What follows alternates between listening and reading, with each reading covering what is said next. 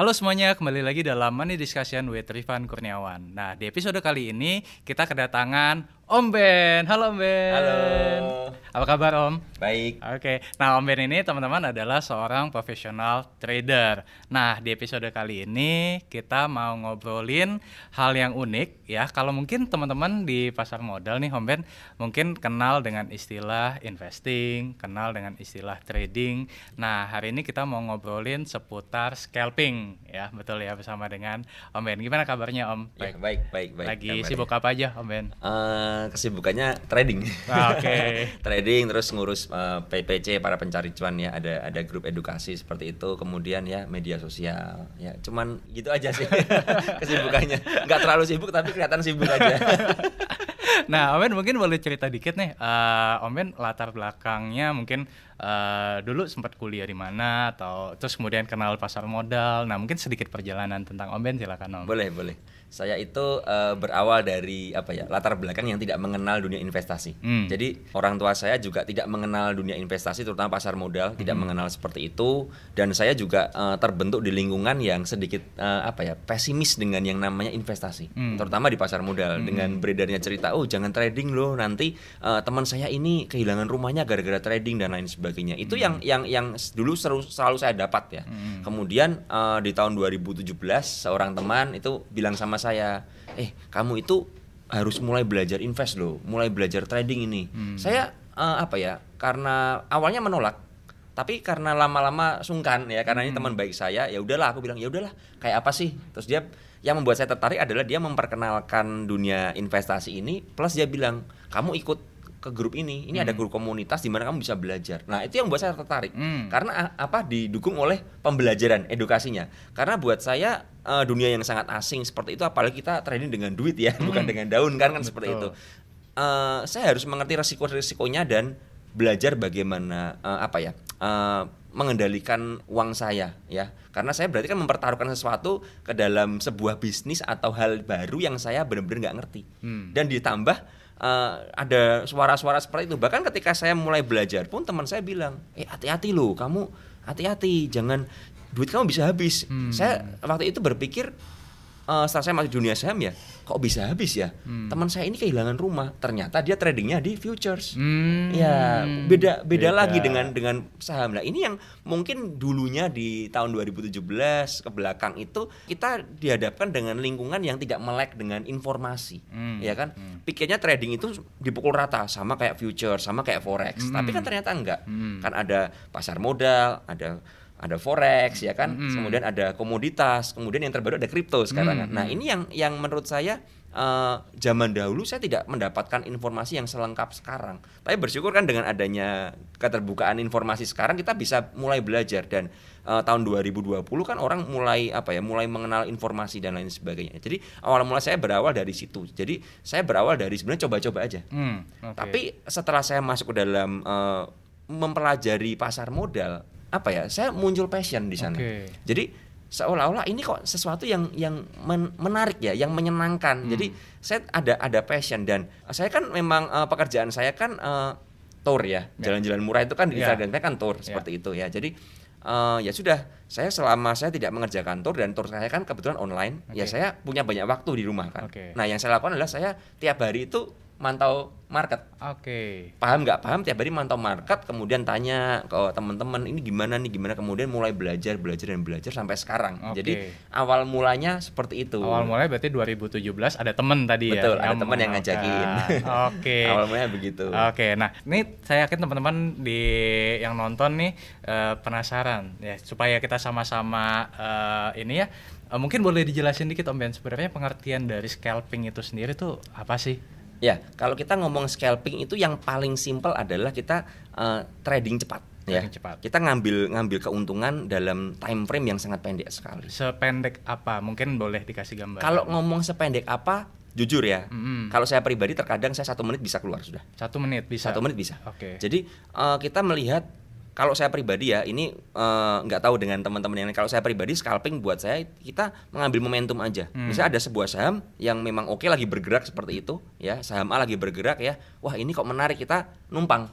Oke. Kemudian kalau sudah naik misalnya 2%, 3%, saya merasa sudah cukup ya atau kok kayaknya udah berat ya kenaikannya saya keluar. Oke. Jadi eh, buat saya scalping itu eh, trading ya, kita Oke. trading ambil profit tapi dalam jangka waktu yang sangat pendek. Oke. Ya, dan sangat pendek ya. Kalau yang ditanya pendeknya ya, kalau saya pribadi terkadang saya bisa sampai setengah jam tungguinnya. Terkadang saya bisa cuman satu menit, terkadang lima menit. Jadi Oke. saya melihat memanfaatkan momentumnya. Oke. Kalau momentumnya bergerak seperti itu ya saya numpang. Oke. Nanti kalau misalnya udah keluar, saya mau masuk lagi, saya lihat lagi, oke enggak, tabrak lagi, keluar Oke. lagi.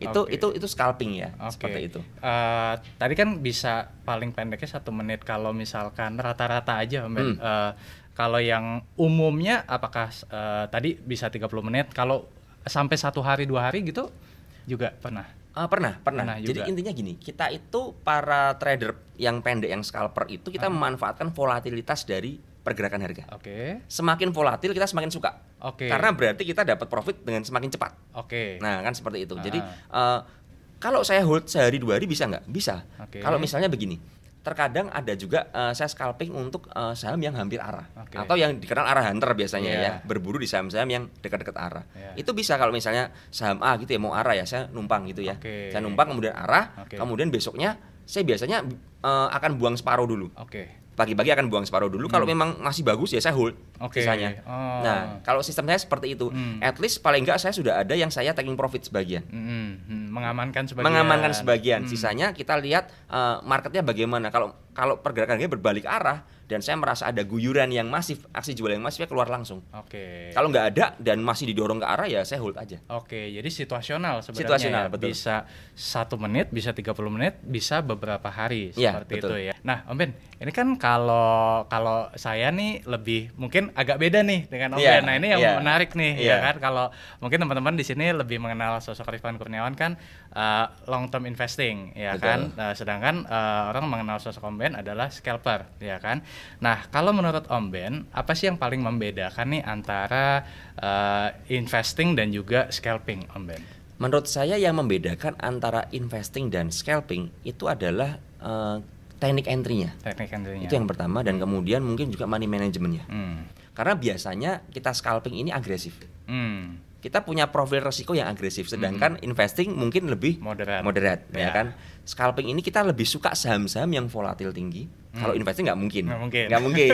lebih suka yang biasanya kalem-kalem aja, Iya. tenang-tenang menghanyutkan kan bilang gitu kan. Kalau kita scalping suka yang wah bergemuruh Oh, ya, see. seperti ombak yang besar. Jadi scalping ini kita suka di saham yang volatilitasnya tinggi. Volatilitasnya semakin volatil kita semakin suka Hmm. semakin bergemuruh seperti kayak eh, apa ya peselancar ombaknya semakin besar kita semakin suka Hmm. itu karakter scalper biasanya seperti itu high risk high return kita suka Oke, seperti itu kita oke. pegang high risk high return Oke. ya jadi itu yang kita suka kita terkadang juga saya selalu bilang scalper ini kayak orang adrenalin jangki kali ya suka yang yang yang yang serem-serem Iya, begitu ya iya, yang iya, pergerakannya iya. ekstrim-ekstrim ya Iya, tapi iya. itulah seorang scalper jadi Oke. menurut saya yang membedakan adalah titik entry-nya kemudian pemilihan sahamnya Oke. dan juga money management Oke. nah itu itu yang yang yang menurut saya sangat berbeda Iya, Betul. iya. Mungkin kalau boleh nambahin dikit, kalau misalkan money management antara profit taking, target profit taking dengan stop lossnya pasti eh, lebih lebih strict ya, Om Ben? Betul.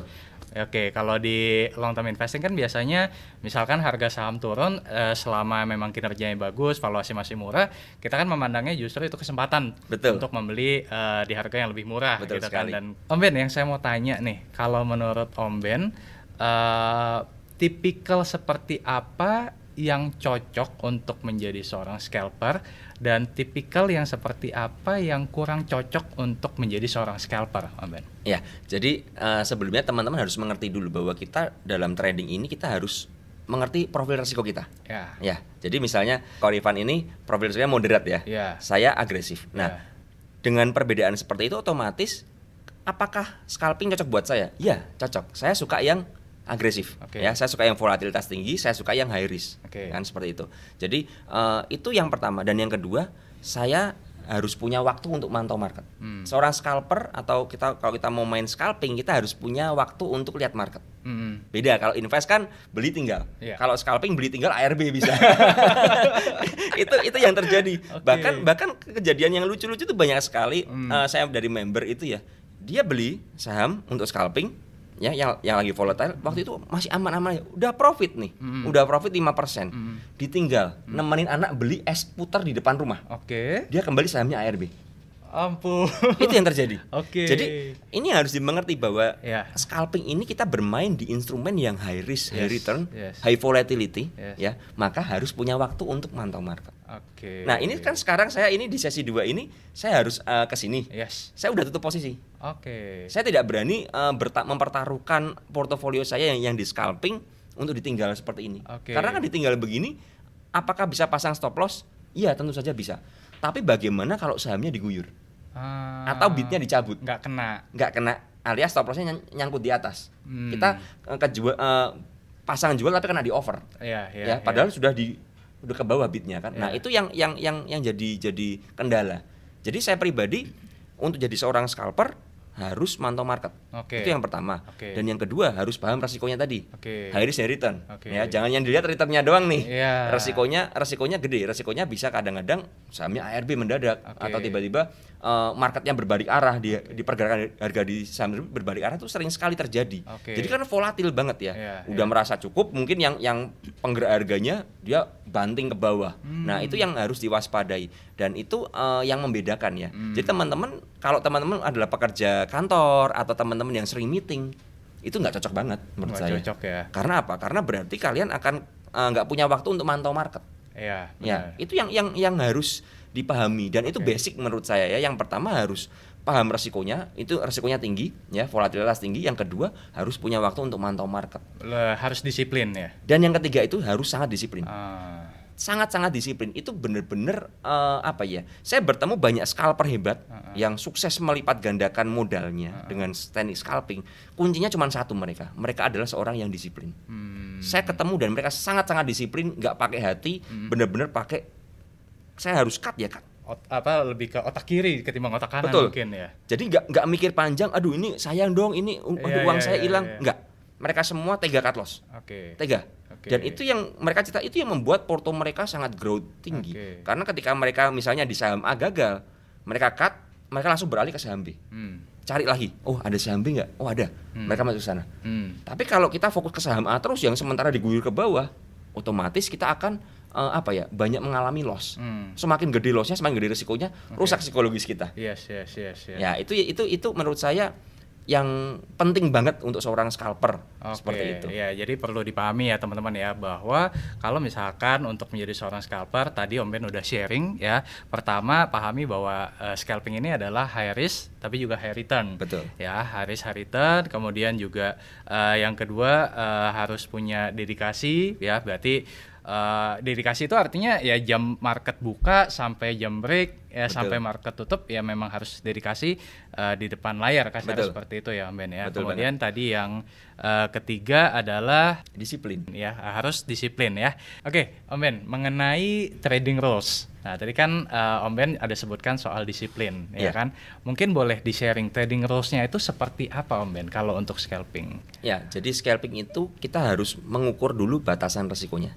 Jadi saya saya selalu mengajarkan untuk eh, masuk ke dalam sebuah saham kita mau scalpingan, kita harus ngerti dulu Hmm. apa ya? Kita mau cut loss di mana? Hmm. Itu yang pertama. Hmm. Dan kita mau taking profit di, di mana?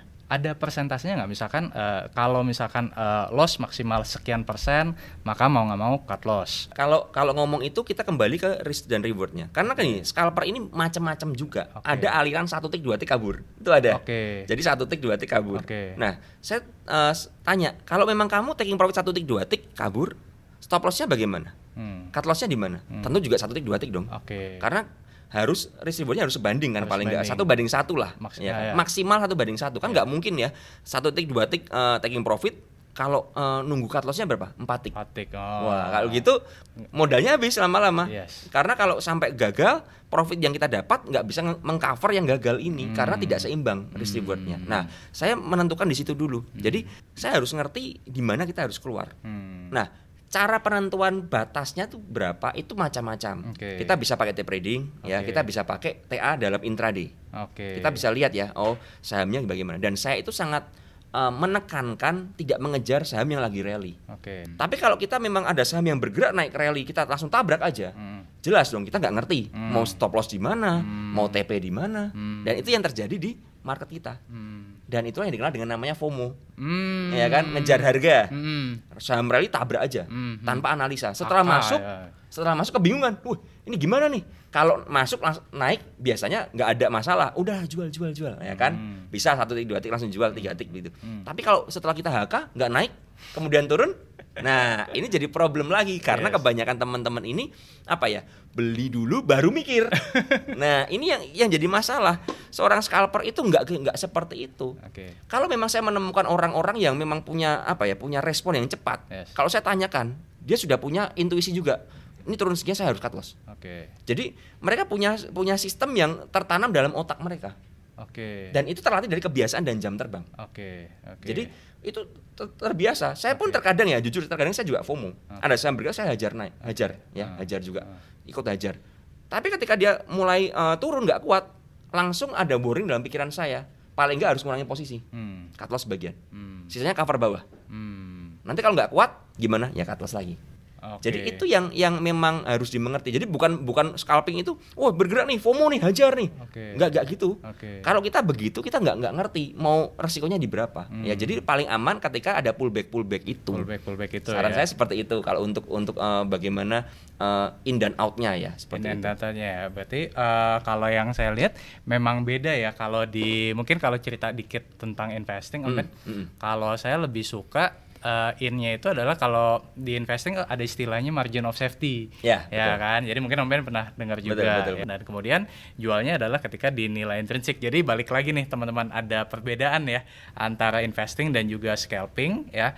Eh, di mana kalau scalping tadi ya lebih lebih strict ya Ya, kan betul. ngelihat uh, perdagangan intraday-nya tadi uh, Om Ben tadi juga sharing soal ada jangan langsung hajar tapi juga ada uh, lihat di mana pullback-nya Betul. ya kan Uh, nah kalau investing itu lebih ke mengukur antara current price dengan nilai intrinsiknya gitu nah itu perbedaan untuk uh, in dan out-nya ya nah kalau uh, terkait money management-nya nih Om Ben dalam artian misalkan gini ada satu orang let's say dia punya dana uh, 100 juta deh misalkan Ya, 100 juta, oke. katakanlah. Nah, eh, kalau money management di scalping seperti apa Om Ben? Kalau di investing itu kan mis- misalkan nih, Hmm. eh, saya sering bilang ke teman-teman yang dananya 100 juta, coba kamu pilih 5 saham, boleh core stock, boleh value stock yang eh, saat ini valuasinya masih reasonable, kinerjanya bagus ya kan. Hmm. Eh, kemudian eh, apa namanya? Kamu bagi positioningnya. Betul. Nah, kalau di scalping yang saya mau tanyakan tuh lebih ke misalkan tadi 100 jutanya itu dimasukkan all in di satu saham yang emang lagi diincar atau ada beberapa saham atau gimana? Nah, kalau ngomong seperti itu kita harus mengerti juga bahwa karena ini eh, high risk high return, saya selalu bilang teman-teman ini siap hilang berapa Oke. di awalnya ya. Oke. Jadi misalnya kita punya 100 juta let's say ya. Heeh. Kita punya 100 juta dan teman-teman ini ternyata pemula baru belajar. Oke. Saran saya jangan pernah pakai 100 juta. Oke. Tapi mungkin kalian eh, belajar sisihkan dana misal 5 juta dulu Oke. untuk belajar scalping. Oke. Karena kan gini ya, scalping ini kan ritmenya cepat. Saya Ya. selalu bilang, kita eh, para scalper ini kita tuh seperti mengendari mobil Formula 1. Oke. Jadi benar-benar sekali injak gas langsung kenceng. Oke. Jadi dari 0 ke 100 tuh mungkin hanya 3 detik, 4 detik udah sampai gitu Iya, kan. iya. Nah, fatalnya kalau kita yang belum terbiasa, misalnya kita biasanya naik mobil-mobil yang city car yang sisinya Iya, kecil. ah. Kita nginjak seperti itu bisa nabrak langsung. Kaget ya. Kaget kan. Hmm. Nah, makanya untuk itu kita belajar Oke. kita belajar kita pakai uang sekolah yang kita siap bilang saya selalu seperti itu Oke. misal siap bilang berapa 5 juta ya pakai 5 juta aja udah jangan pernah top up jangan pernah diapa-apain Oke. pokoknya gulung terus mau loss mau cuan ya udah pakai 5 juta aja. Tujuannya apa? Kita men- sebagai scalper ini belajar menemukan ritme. Oke. oh ternyata saya ini cocok nih. Oh saya kok nggak cocok ya? Kalau nggak cocok gimana? Ya udah jangan. Jangan jadi Oke, scalping. Oke. beralih ke swing aja. Oke. ya kan? Yang yang lebih kalem-kalem sahamnya. Jadi kita mengetes diri dulu. Oke. kita pas nggak? Nah, ketika kita sudah bisa menghandle 5 juta ini, baru kita mikir, oh, kok 5 juta saya sudah bisa ya.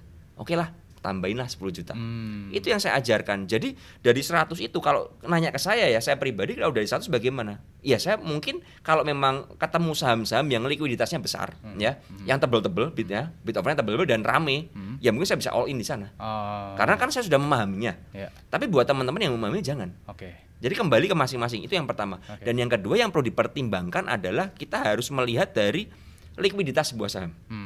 Nggak mungkin dong saham yang bitnya tipis-tipis ya, Hmm. yang cuman paling eh, harganya let's say harganya 200 tapi di bidnya cuma ada 1000 sampai 5000 lot. Kita main 1 juta di situ konyol sekali. Iya, konyol. Takut nggak bisa keluar. Ya. Karena itu apa? Biasanya saya lihat likuiditasnya. Kalau memang likuiditasnya nggak terlalu gede bagaimana? Ya jangan pakai 100 juta. Oh. Mungkin pakai cuma 10 dulu. Oke. 10 aja atau 20 aja. Oke. Intinya adalah sebagai seorang scalper ini kita aman. Oke. Amannya apa? Kita bisa masuk dan bisa keluar Yes. dengan aman. Oke. Jangan bisa masuk nggak bisa keluar.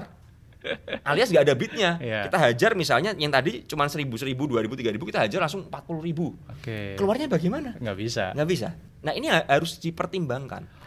Oke. Jadi kita lihat likuiditasnya. Kemudian dari satu portofolio itu untuk belajar ya teman-teman saran saya dibagi. Hmm. Misalnya eh, per saham kalian punya standarnya misal 20 juta. Hmm. Ya udah pakai 20 juta untuk satu saham. Kita Hmm. bagi per porsinya aja. Hmm. Tujuannya apa? Supaya kalau misalnya kita loss di eh, satu saham, kita bisa ke cover di saham lain. Oke. Tapi kalau kita nggak ada pembagian, misalnya serampangan aja, yang ini saham ini cuma 5 juta. Oh kita tes lot 5 juta, dia naik, ya kan? Masuk 50 juta, kita cut loss. Hmm. Satu persennya pun udah berbeda kan. Beda. Ah. Nah makanya kembali juga harus dibagi-bagi per sahamnya. Ya selain dari likuiditasnya bagi-bagi dari kita ya harus bisa mengendalikan diri intinya Oke. Oke. kembali ke masing-masing. Makanya kan gini, scalping ini sebenarnya apa ya? eh, nggak ada teori bakunya, nggak ada teori bakunya. Tapi apa? Marketlah yang akan mengajarkan dan memberitahu kita siapa kita sebenarnya itu yang pertama. Dan yang kedua, kita mampu menghandle berapa. Oke. Jadi ini kasarannya ilmu lapangan langsung gitu loh. Hmm, hmm. Kita hanya bisa, saya hanya bisa memberikan teorinya aja, tapi belum tentu di lapangan itu teorinya kepakai semua. Hmm. Karena murni dari experience. Experience. Karena pergerakan semu tiap saham pun nggak sama dalam scalping ya. Oke. Ya itu yang yang harus dimengerti. Makanya fokus kita adalah membatasi resiko, Oke. bukan mencari profit. Ketika kita membatasi resiko, kita kemudian merasakan feel-nya. Oh ternyata ritme scalping seperti ini. Oh dapat nih aku nih klik nih. Ya udah, baru modal dinaikin dikit. Hmm. Tujuannya apa? Jagain psikologis lagi. Psikologis. Psikologinya semakin kuat. Jadi kenapa ada orang-orang yang bisa scalping dengan dana miliaran? Hmm. Kenapa mereka bisa kuat? Sekali cut loss bisa 6M kadang-kadang saya lihat. Sekali cut loss 1M. Hmm. Kenapa mereka kuat? Karena mereka psikologisnya sudah bisa menghandle. Udah kebentuk ya. Kebentuk dari mana? Dari belajar duit kecil-kecil itu. Hmm. Jadi kecil, gede, gede, gede, gede, gede, lama-lama bisa. Oke. Tapi kalau teman-teman terjun dalam scalping langsung pakai 100 juta all in, di mana teman-teman nggak siap, hilang misalnya hilang 5 juta aja nanti pasti akan depresi. Hmm. Stres pasti. Hmm. Stres nggak bisa tidur, kepikiran, aduh nih gimana nih? Aku nyangkut nih dan lain sebagainya. Nah, itu Hmm. berarti kalian ada yang salah dari money manajemennya tadi. jadi, ya. Penggunaan dananya itu yang salah. Oke, oke, menarik, menarik. Nah, Om Ben, em, kalau kalau saya pengen tahu juga nih, kalau misalkan Om Ben pribadi eh, saat ini hanya ada satu eh, account di scalping atau Om Ben membagi eh, beberapa account, misalkan apakah misalkan ada account yang untuk swing, apakah ada account yang untuk long term juga atau gimana? Om Ya, Ben? saya untuk saat ini ada. Jadi saya tuh punya beberapa sekuritas, saya buka di akun beberapa sekuritas dan tiap-tiap sekuritas ini kan ada yang cocok buat scalping, ada yang enggak, ya Hmm, kan? hmm. Ada yang memiliki fitur-fitur yang mumpuni untuk main cepat, ada yang enggak. Oke, Nah, saya pilih yang main cepat ini saya pakai untuk scalping. oke, Yang nggak bisa gimana? Udah buat swing atau buat invest long term. Oke. Jadi saya punya punya beberapa porto di mana saya bagi.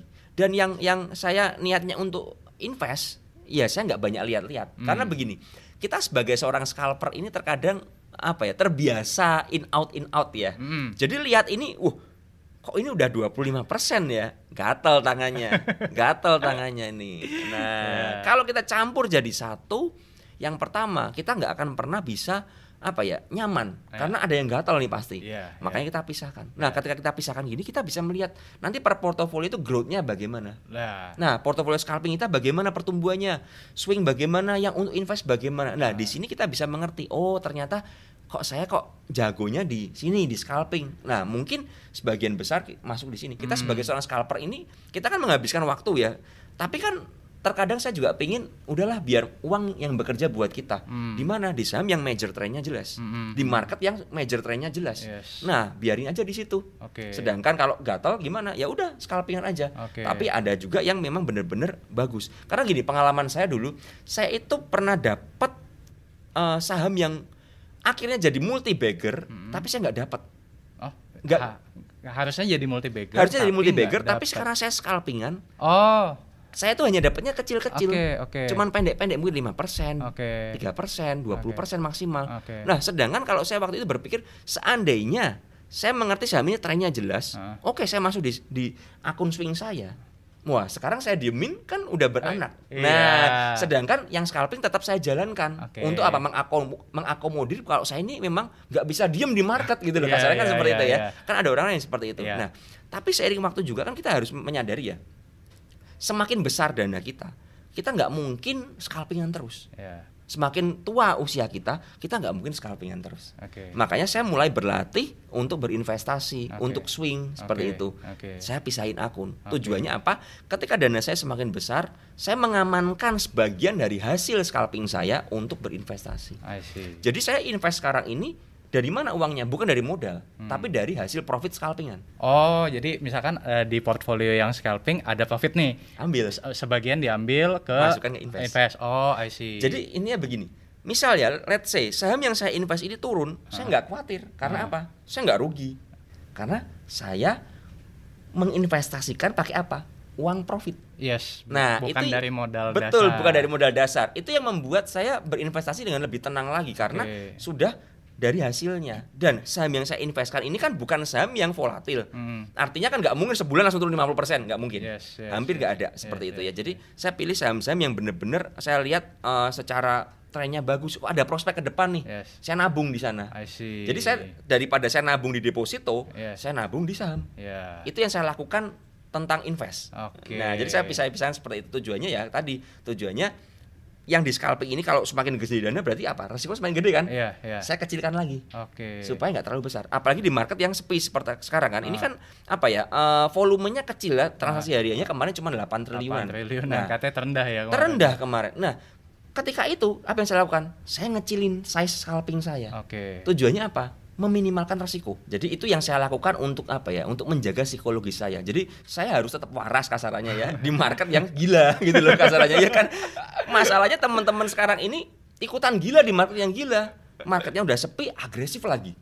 Karena mereka berpikir bahwa market selalu sama, enggak kan? Hmm. Market yang di Januari sampai sekarang udah jauh berbeda. Hmm. Kalau kita terus agresif ya, seorang scalper ini bisa kehilangan seluruh profitnya loh. Saya punya seorang teman ya, dia profit, profit, dihitung dari Januari sampai Mei itu profit, masih ada profit. Oke. Kegerus, kegerusnya lumayan gede sih. Uh, uh. Misal kegerus 70% dari Uh, profitnya dia. uh. Itu stres.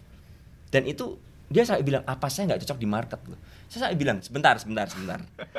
Lihat, kita buka dulu porto kamu. Dia tunjukin cuan berapa dari Januari sampai sini. Masih ada cuan nih ratusan juta. Misalnya anggap 100 juta. Oke lah. Anggap aja berarti kamu dari Januari sampai Mei ini satu bulan gajian 20 juta. Iya, iya. Iya. Gagal. Gagal dari mana? Saya bilang gitu. Nah setelah saya mulai ngajak dia berpikir, dia mulai sadar. Oh iya nggak gagal ya. Ah. Nggak gagal kan? Ah. Tapi karena psikologisnya udah hancur berantakan, berpikirnya dia gagal. Nggak cocok sama market. Seolah-olah gagal. Seolah-olah gagal. Seolah-olah capek sama market. Saya bilang kalau capek ya istirahat. Iya. Kalau market susah gimana? Wait and see aja. Ah. Nggak perlu paksain trading kan. Sekarang gini, seorang scalper ini terkadang kalau nggak ngeklik buy, wah itu Gatal ya? itu bukan cuman gatal, itu petaka. itu yang yang saya ajarkan. Jadi teman-teman scalper pun harus tahu strategi apa? Wait and see. Kalau marketnya nggak oke, gimana? Liburan aja, udah jalan-jalan, nggak usah lihat market, makan yang enak ya kan, makan yang enak, kerjakan hobi dan lain sebagainya. Itu beberapa teman full time trader pun melakukan hal, hal yang sama. Daripada ngurusin market, stres, nggak dapat apa-apa, hilang uang yang sama, Mending aja. lebih baik ke Amerika. Dapat apa? Dapat seneng, foto, makan enak. Iya, bener gak sih? benar, benar. Nah, ini yang yang yang menurut saya harus dimengerti oleh teman-teman trader, Hmm. terutama yang scalping scalpingan ini loh, ya gitu. Hmm, I see, I see, I see. Hmm, hmm. Nah, Om Ben, eh, kalau misalkan Om Ben sendiri ketika pemilihan saham untuk scalping, Hmm. eh, apakah eh, pure benar-benar memperhatikan price action atau juga memperhatikan ada sedikit tentang eh, fundamental? Contoh nih misalkan ini eh, saya lebih nyaman misalkan scalping yang fundamentalnya oke lah atau enggak sama sekali atau gimana? Kalau saya pribadi saya nggak lihat fundamental. Oke. Mau fundamentalnya busuk sekalipun, ini perusahaan bobrok mau bangkrut mau tutup sekalipun saya nggak peduli. Oke. Karena saya ngambil pendek. Oke. Tapi yang harus saya tekankan, saya harus tetap scalping di saham itu. Oke. Tidak boleh berubah menjadi investor. Oke. Di saham itu. Di saham yang eh di portfolio yang scalping ya. Iya. Oke. Dan saham yang saya masukkan untuk scalping, saya harus keluar dengan Ah. cara scalping juga. I see. Artinya saya harus sangat disiplin. Jadi eh, kenapa ada yang bilang ini kan laporan keuangannya jelek nih? Saya bilang selama masih volatil, selama dia bergerak ke atas, saya akan hajar. Oke.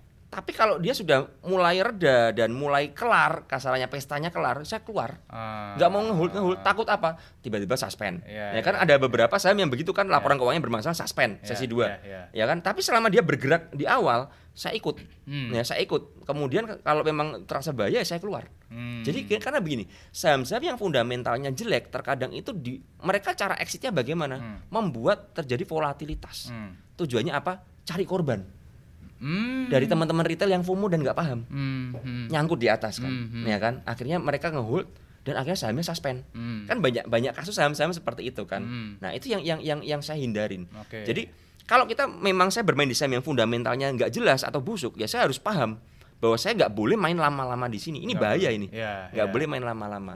Oke. Dari situ sebenarnya kelihatan ada eh, perbedaan juga ya, Mbak ya, Iya. bahwa kalau eh, scalping cenderung cari saham-saham yang uptrend. Hmm. Sementara kalau ini sedikit sharing juga kalau sudut pandang investor nih, justru tadi tuh. Tapi ini nggak berlaku untuk semua saham. Betul. Jadi emang kalau misalkan ada saham-saham yang karena sentimen tertentu, tapi ini fundamentalnya bagus, balik Betul. lagi punya growth story, ya kan, punya prospek yang cerah. Justru ketika eh, harga sahamnya koreksi, itu jadi kesempatan. Betul, betul. Jadi teman-teman jangan dicampur adukan ya Betul, intinya. jangan dicampur ya, adukan. Jangan dicampur adukan. Tadi Om Ben juga uh, sempat sharing tuh sama saya jangan uh, masuknya pakai TA, keluarnya pakai FA. Ya, ya kan niatnya mau scalping nyangkut jadi pakai TA. Wah, TA-nya TA-nya masih oke nih, masih uptrend. Masih nyangkut nggak mau cut loss, berubah jadi apa? Mulai cari fundamentalnya. Story-nya apa ini saham ini? Setelah fundamental nanti ini PBV-nya PN murah, ini saham murah sudah bener ini murah. Yakin pasti naik lagi. Yakin deh. Akhirnya apa? Jadi nyangkut. Ya. Jadi kalau kita masuk pakai scalping, keluar pakai scalping. Pakai scalping. Masuk pakai TA, keluar pakai TA. Ya. Masuk pakai fundamental, keluar pakai fundamental. Setuju. Itu sistem yang paling benar menurut saya. Iya, setuju, setuju, setuju. Ya, jadi jangan dicampur adukan ya teman-teman kalau misalkan mau ini pun pakai akun yang terpisah kayak Om Betul. Ben tadi ya, pakai akun yang terpisah. Oke, Om Ben. Eh, kalau mungkin boleh sharing juga nggak ke teman-teman di sini kalau Om Ben sendiri eh, melakukan eh, screeningnya tuh seperti apa sih untuk saham-saham yang eh, mau di scalping kan tadi kan mungkin udah ada beberapa kayak misalkan yang lagi uptrend terus kemudian yang volatile gitu ya. hmm, Nah, ada lagi nggak eh, screeningnya tuh seperti apa yang Iya. dilakukan? Saya kadang-kadang mencari saham yang ada akumulasinya Akumulasinya. atau ada, ada dikumpulin oleh broker tertentu ya. Ah. Tapi memang ya begini teman-teman, broker summary ini kita nggak bisa melihat secara utuh terkadang Ah. karena ada beberapa saham yang broksumnya tuh acak random. Oke. Artinya mungkin eh, market makernya itu ngumpulin, tapi dia mungkin pecah pakai beberapa sekuritas. Sekuritas. nggak kelihatan. Iya. Tapi ada, ada juga yang sangat kelihatan banget nih. Kelihatan banget. Kelihatan ini ini jelas sekali ini lagi dikumpulin. Nah, itu kita masuk ke dalam watchlist saya. Hmm. Oh, berarti saham ini bisa saya scalping ini nih karena apa? Ada yang akumulasi, ada yang ngejagain harga. Hmm. Ya biasanya saya bilang itu. Harganya dijagain ini di range misalnya di range 100 ini nggak turun-turun. Hmm. Wah dijagain terus pokoknya. Ada yang guyur tampung, ada yang guyur tampung. Hmm. Nah setelah end of day saya cek lagi siapa yang nampungin nih. Hmm. Oh ada broker tertentu. Seberapa konsisten mereka nampungin. Oh kok konsisten dalam seminggu ngumpulin terus. Hmm. Kemudian ngumpulnya juga nggak main-main loh. Ini masif loh. Nah jadi saya melihat uh, ada nggak yang ngumpulin secara konsisten, secara masif seperti itu. Hmm. Kemudian uh, secara TA-nya bagaimana? Saya lihat TA. Untuk sekarang saya selalu lihat TA. Hmm. Tujuannya apa? Saya mengerti area batasannya di mana, Hmm. area jualannya di mana. Hmm. Oh, ini ada saham yang lagi rally tapi udah di area resist bagaimana? Nah, kalau mau scalpingan sangat super disiplin berarti kita kan buy on breakout tuh. Ya. Kalau gagal breakout gimana? Cut. Hmm. Nah, itu itu yang yang yang jadi jadi faktor pertimbangan saya ya selain Hmm. tadi ya. Jadi saya perhatikan lagi nih ada nggak yang lagi ngumpulin kemudian TA-nya bagaimana? Oh, TA-nya dia ini udah sideways panjang. Tapi ini oke nih. Nah, itu bisa jadi pantauan. Tapi Jadi- kan eh, apa kalau jumlah saham kan ada banyak tuh, men ada 700 atau Hmm, 800 hmm. saham. Nah, screeningnya sendiri satu-satu atau ada gimana? Ya, nanti seiring waktu ya, karena saya ini kan setiap hari mantau saham. Iya. Saya tuh udah punya stok universe saya. Ah, Tapi kalau kita lihatnya 700 saham kita pantau semuanya, nggak mungkin Nggak bisa. mungkin bisa ya. Nggak mungkin bisa. Oh, paham. Berarti ada stok universe-nya. Betul. Ada stock Oke. universe. Oh, saya nggak akan berani main di sebuah saham yang saya nggak kenal. Ah. Kalau saya mau main di saham tersebut saya harus kenalan dulu sama sahamnya. harus kenalan. Harus kenalan dulu. Berapa lama minimal? Hmm, paling enggak ya eh, dua hari tiga hari. Oke. Kalau memang saya nekat ya saya pakai dana kecil. Oke. Tadi Om Ben sempat uh, mention soal Bloxum. Mm-mm. Nah, tapi kan baru-baru ini kan Bloxum ya kita tahu uh, ditutup, Ditutup. gitu kan. Nah, itu gimana menyiasatinya? Eh, menyiasatinya jadi gini. Setiap saham itu yang tadi saya bilang memiliki pola pergerakan yang selalu sama. Hmm. Selalu sama. Karena apa? Sopirnya sama, Hmm. gerakan mobilnya juga sama, ya Oke. kan? Kalau ganti sopir baru kelihatan beda. Oke. Jadi misalnya sopirnya sama ya saya pantau. Nah, Broxum ini kan nggak kelihatan di market live ya.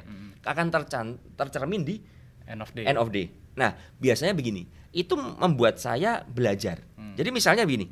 Saya saham ini ya, saya merasa sepertinya lagi dikumpulin nih. Hmm. Ya, lagi dikumpulin. Polanya lagi lagi akum nih, lagi akum. Overnya diganjel tebel, bidnya tipis-tipis tapi kok nggak rontok. Hmm. Wah, ini dan ketika uh, ada yang guyur, dihaka lagi. Hmm. Ada yang guyur, dihaka lagi. Hmm. Nah, itu membuat saya malah tajam. Hmm. Kan kita kan kayak blind ya. Hmm. Kayak istilahnya kalau belajar kungfu ya di Shaolin kan tutup mata kan. Hmm.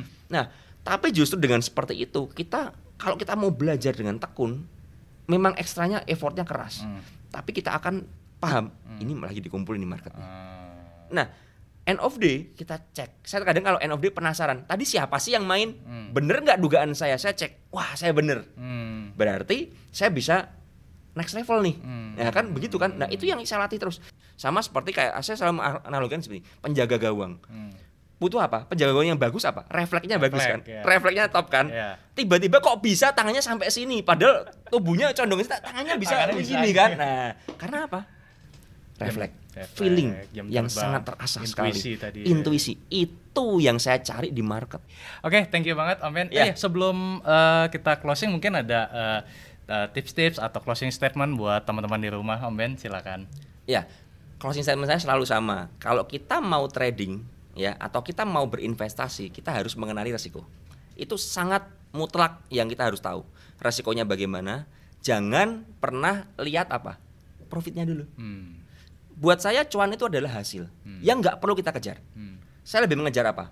Proses untuk mendapatkan cuannya. Hmm. Proses pembelajarannya itu yang saya tekankan. Udah fokus di sana. Cuan itu apa? Mengikutin. Kalau kita sistemnya bener ya, kita buat sistem itu udah bener tradingnya. Cuan tuh hanya ngikutin aja kok. Setuju. Hmm. Terkadang tuh lucu juga. Teman-teman itu banyak yang Om Ben share dong eh, layarnya Om Ben kayak apa kalau trading. Buat saya itu itu hanya hanya hanya tools saja. Oke. Tapi kalau kita sudah paham semuanya, toolsnya bisa beda-beda. Saya dengan beberapa teman-teman scalper yang jago tuh beda-beda. Cara masuknya beda, cara keluarnya beda, Oh, bisa beda ya? pantauannya beda. Oh, Oke. Ada yang pakai running trade doang tuh ada, jago bisa.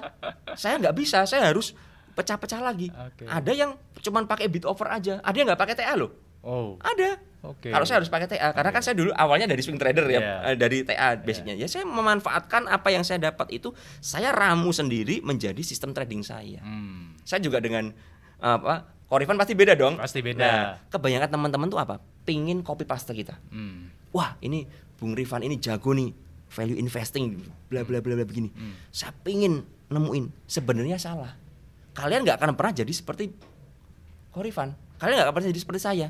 Kalian adalah diri kalian sendiri Setuju. the best version of yourself itu yang harus kita cari nah jadi kalau kalau dengerin uh, podcast begini teman-teman selalu pingin apa sih kadang-kadang pinginnya stock pick kadang-kadang pinginnya tips-tips kunci jitunya tuh apa ya kan kan Iya. begitu kan padahal semua itu kita bisa menemukan tips kita sendiri Iya. kalau kita open minded belajar Iya. kemudian meramu Ya. mencari formula yang pas buat kita yang bikin kita profit kita disiplin jalanin apa ya kayak di backtest terus oh ini evaluasi salahnya di mana? Edukasi diri lagi evaluasi lagi edukasi. Someday kalian akan ketemu yang paling pas buat kalian. Ya. nah kalau udah ketemu yang paling pas buat kalian udahlah nggak usah cari profit. Udah pasti profit. Profit pasti ngikut. ngikut karena apa? Formulanya udah tepat.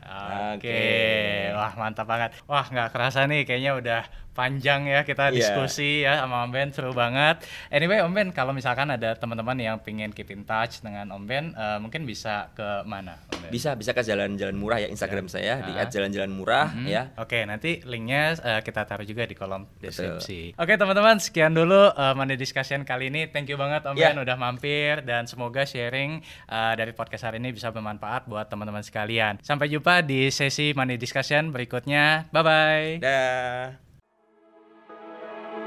Bye.